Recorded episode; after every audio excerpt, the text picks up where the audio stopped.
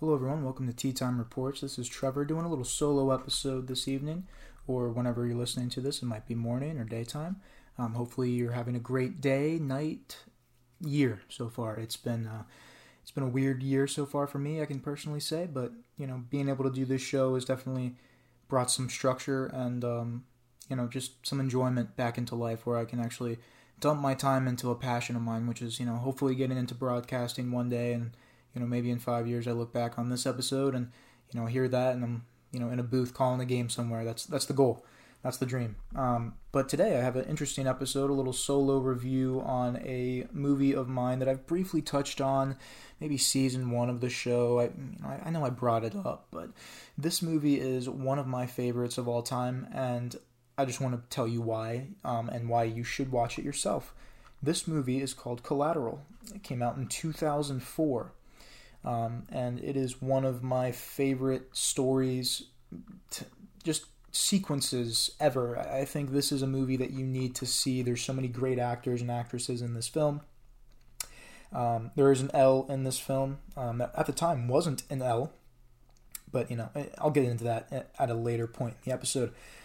But on the Rotten Tomatoes website, it um, looks like it has an 86% on the tomato meter out of 238 reviews, and the audience score is an 84% out of 20, 250,000 plus ratings.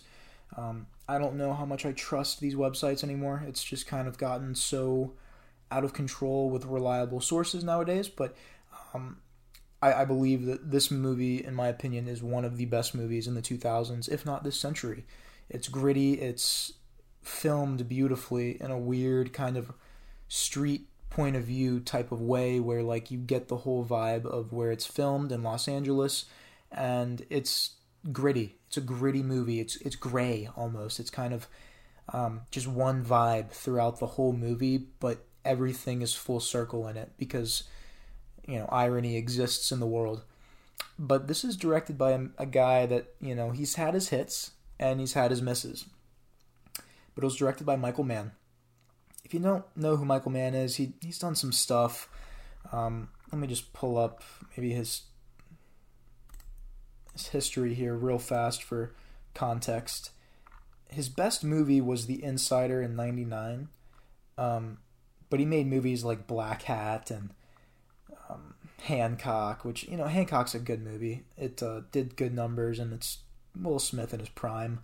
Um, but he had movies like Miami Vice, he had movies like The Keep and, you know, overall his career has been amazing, though. I mean, from uh, The Jericho Mile to Manhunter to LA Takedown to the, lo- um, the Last of the Mohicans.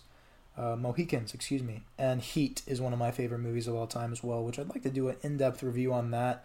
Um, even more, I think I touched on it in a movie sessions in um, the first couple, se- first two seasons of the show, but that is a movie that is definitely uh, left a mark on history.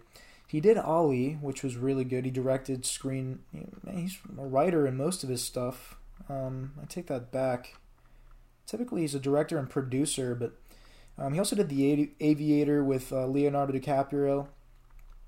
But to tell you the truth, after Collateral, um, The Kingdom was good in 07. Public Enemies was a letdown in 2009.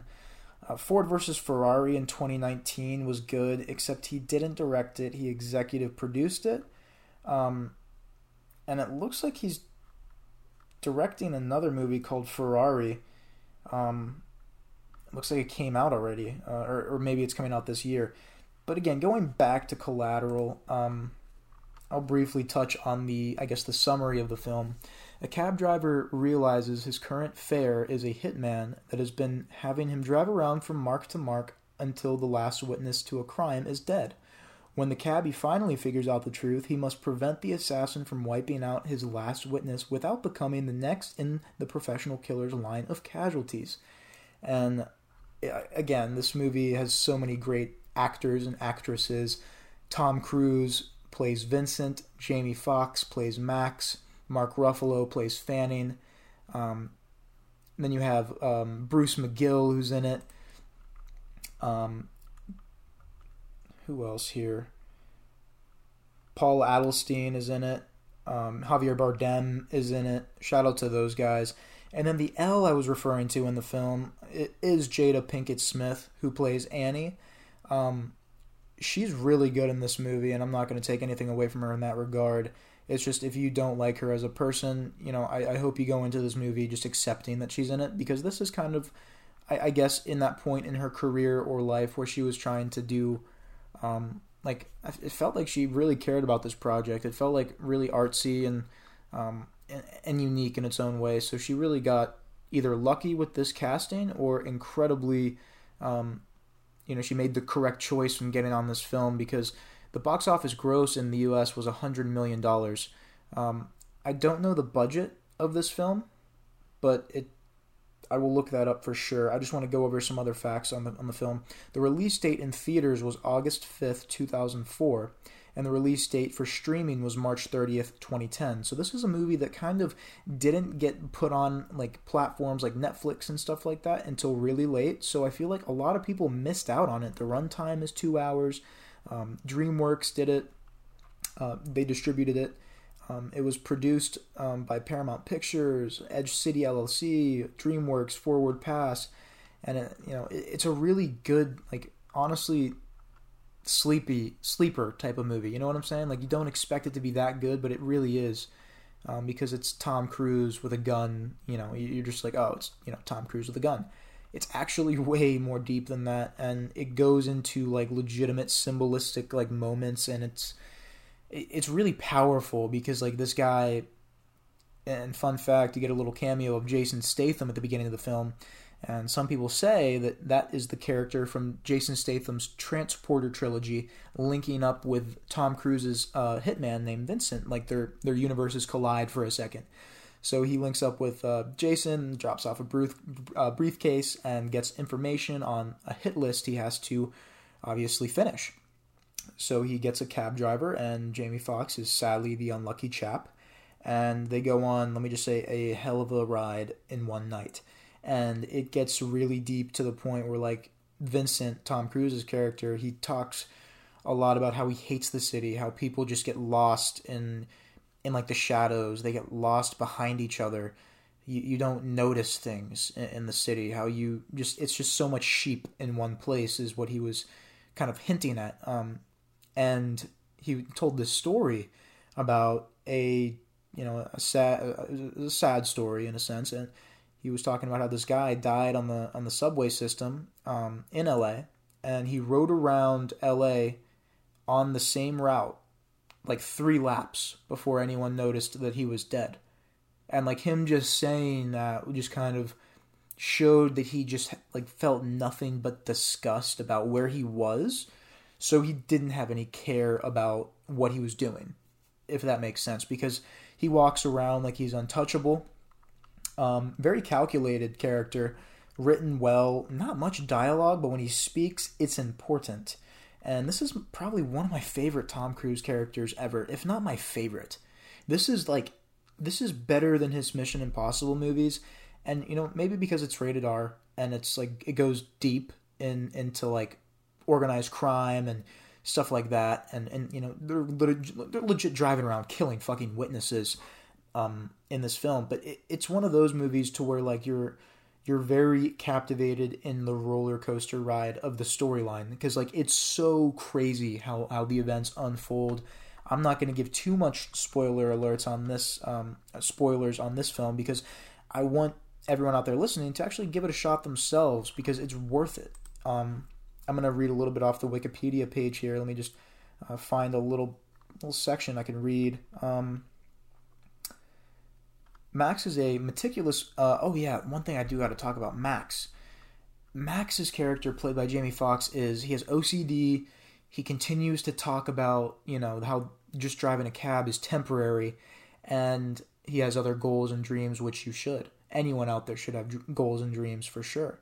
Um, but he never was executing on his word. He would never make his words into a reality and you see that throughout the beginning of the film and honestly throughout the entire series of events he's never able to fully grasp a situation and take it by the balls if you know what i'm saying like he can't take charge in in his life, and he struggles to in in very intense situations. But you see it peek through for Max here and there, and you see that he has potential, and he's a smart, really good guy. And he just was the fucking unlucky cab driver that night, you know. And like I was saying, he's very meticulous. Like, like Wikipedia just said, very meticulous. He's very, very meticulous. He's OCD. He likes to have a perfectly clean cab. He has a whole routine um, when he switches on for his shift, and um, he takes care of his mother very well. He you know drops off flowers every night. Um, and, but what I was going to with how he you know always was talking about how this was just a side job, just something to to step up to the next level with. Um, he always talked about his cab, like his limousine business, and how he had like this whole plan to rent out and, and um, start a limo business with a bunch of Mercedes, and he had like this whole Mercedes like magazine, a bunch of magazines, and nonstop in in depthly looking at these, you know, stats and and facts on these vehicles that he could use for a limousine, um, like catering company, if if you will, like a, renting limos, but also you know providing a service. What he would always say, I want to provide a service that you can't replicate, and he always like when he was speaking on it, it sounded so real, it sounded so perfect um, but then you realize he's been driving that cab for 15 years, 10 years, I think, 15 or 10. And, you know, when he actually goes in depth in conversation with people and they're like, yo, why haven't you, you know, done this yet? He kind of cowers away. But there was a point where, you know, he was actually, I think it's a part of the opener as well. Um, Jada Pinkett Smith's character, Annie, I believe her name is, she uh, gets in his cab and they're just talking about you know, stress and, and just the workload of everything in your daily life, and their daily lives and she's like, "Yeah, you need a vacation," and he's like, "Oh, I go on vacation three times a day, and it's it's amazing." And she's like, "How is that possible?" And he flips down his little rearview mirror thing in the car in the cab up up front, and he takes you know shows a picture of this little island, um, rubber band strapped to like the little mirror part of that flap that comes down in front of you. I, I think it's called the rearview mirror or you know the makeup mirror in the car. And uh, he takes it off uh, out of the rubber bands and he's like i escape here five minutes a day three times a day and i feel like i'm in paradise. I close my eyes and i'm there i feel the heat of the of the sun. I hear the waves. I feel nothing but relaxation. And he literally gives the girl uh, annie her that picture. He's like you need it more than i do because she's a lot more important to the story than a lot of people will think and that's all i'm going to say about that. But the budget of this movie actually was $65 million, and it did globally uh, $220.9 million in the box office in 2004. Uh, that is just something that you want in those types of movies. It's not going to have a sequel, it's not going to have CGI explosion. It's a gritty, really like gray, down to the earth film. Like, this is film. Like, Michael Mann, I'll give him credit. He knows how to make a fucking movie and it's it's it's so easily like seen in his art and his craft that he cares about not only just the dialogue which was fine above above fine honestly it was good dialogue. Not much needed to be said to understand the gravity of these the situation in this film. But it's the cinematography for me in Michael Mann's movies. If you guys watch the camera movements sometimes it's shaky sometimes it's wobbly but just look at the lighting, the gray and the yellow. Like the accents in his films are they're they're like very pronounced and you can tell that that's a distinguishing mark, a unique trait to him that he has that that ability to kind of not only just like film the movie around the setting, but kind of make the characters what the movie is like legitimately revolved around. You know what I'm saying? Like normally you have to write the story and but like if you just have like I, I don't know, I just feel like his process of making films is different than many other directors and I'd love to you know, I wish I could, you know, do an interview with him and just ask him, you know, what was your creative thinking process with putting this film together because it's perfectly constructed and it just feels like it's one of those movies that we sadly won't get in a long time and I think, you know, if you haven't seen this movie, you need to. I mean, you get guys like Mark Ruffalo and Javier Bardem in this. That's when you are stepping it up, not only just in like the terms of film, but you're bringing that edge to the, your to your cast. If you don't know who Javier Bardem is, he's in No Country for Old Men. He plays that sociopath. He was in uh, Pirates of the Caribbean 5. He's been in a bunch of other stuff like Mother. He is a phenomenal character actor. He brings that that intensity when he's on screen as well. And he's not on screen for a lot. And that's the cool thing about this movie. They don't utilize these big names a lot. And it's good that they're able to pull it off. It's shocking almost because I watched, I think before I saw Collateral, I saw Miami Vice, and that's one of the worst movies I've ever fucking seen. That movie is terrible. And then he comes out with this film, and you know it. It's shocking that it's by the same director, because he's a like it's weird because you see Blackhat and then Miami Vice, and then you see Heat and Collateral. It's like Michael Mann, you didn't you know if you didn't make those other two movies, you would have never missed. But um, again, this is a, a very very fun, thrilling ride. Um, again, it takes place in one night and it just goes insane. A lot of people die. There's a lot of really good side characters like Mark, Mark Ruffalo. He plays kind of like a greaseball detective and he's on the chase. The only guy believing that Max is actually innocent, not an accomplice. And, you know, that story that Vincent aka Tom Cruise, was telling about the guy on the subway not being noticed for for however long, it comes into play.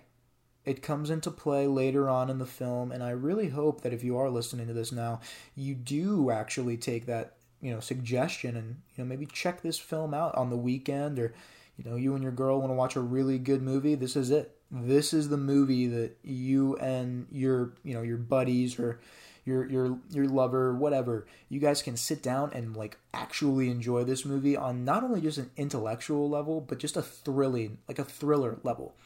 It's not predictable in any any way, shape, or form. Like it really isn't. Um, I would also like to shout out to Paul Adelstein, plays Kellerman in Prison Break.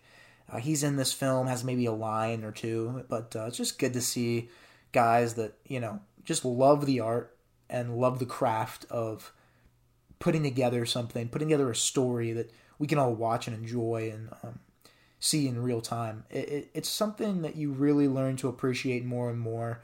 Um, the more movies or TV shows you watch, um, especially if you go outside your comfort zone and you know try and watch some wacky dystopian sci-fi movies, or you know if you're going to go down that rabbit hole of indie films. I mean, there's so many genres for people out there that I think that it's just beautiful that some movies, like this one, are able to capitalize on multiple fronts.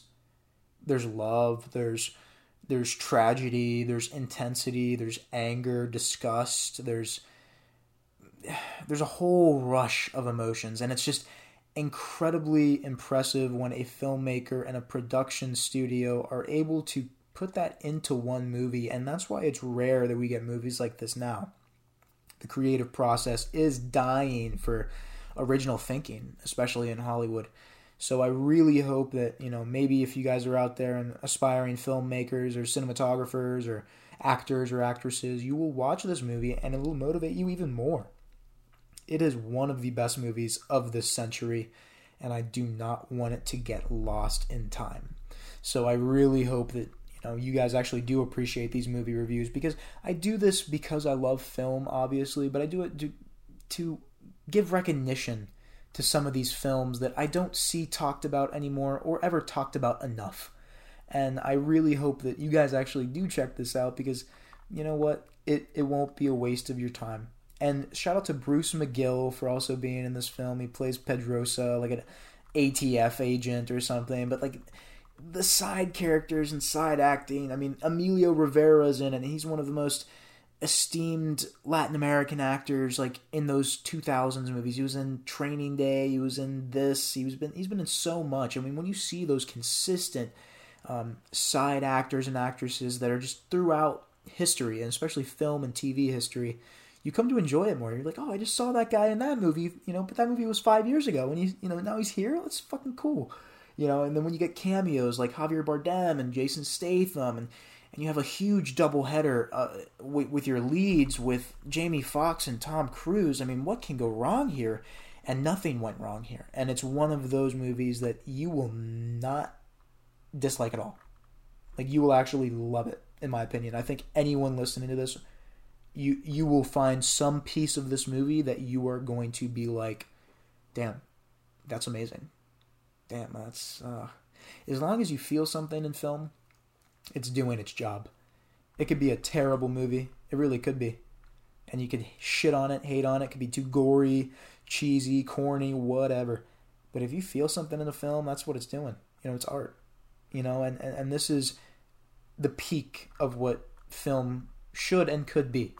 Um, so I, I, definitely recommend you guys check out um, Collateral, directed by Michael Mann, starring Tom Cruise, Jamie Foxx, and Jada Pinkett Smith, made in 2004. Um, great numbers in the box office, great ratings on Rotten Tomatoes, and according to IMDb, which is a source I regularly go to, mainly because of just avid film film fans. They'll rate it on there has a seven and a half, and I I think my rating would relatively be an eight and a half, nine. Um, but again, to each their own. I think the practical effects, the storyline, I think the creativity behind this um, film is what sets it apart from a lot of others during that time. So again, if you have you know a, a night or you know a Saturday, I, I think if you're out there and listening, you should definitely check out Collateral. Um, it's one of those films where it'll be very impactful and memorable. And I still don't forget scenes. I can't forget some of the scenes in the movie where it's just very intense. There's good chase scenes, again, practical effects, real explosions, the sound like the the actual mix um, the mixing of the movie sounds good.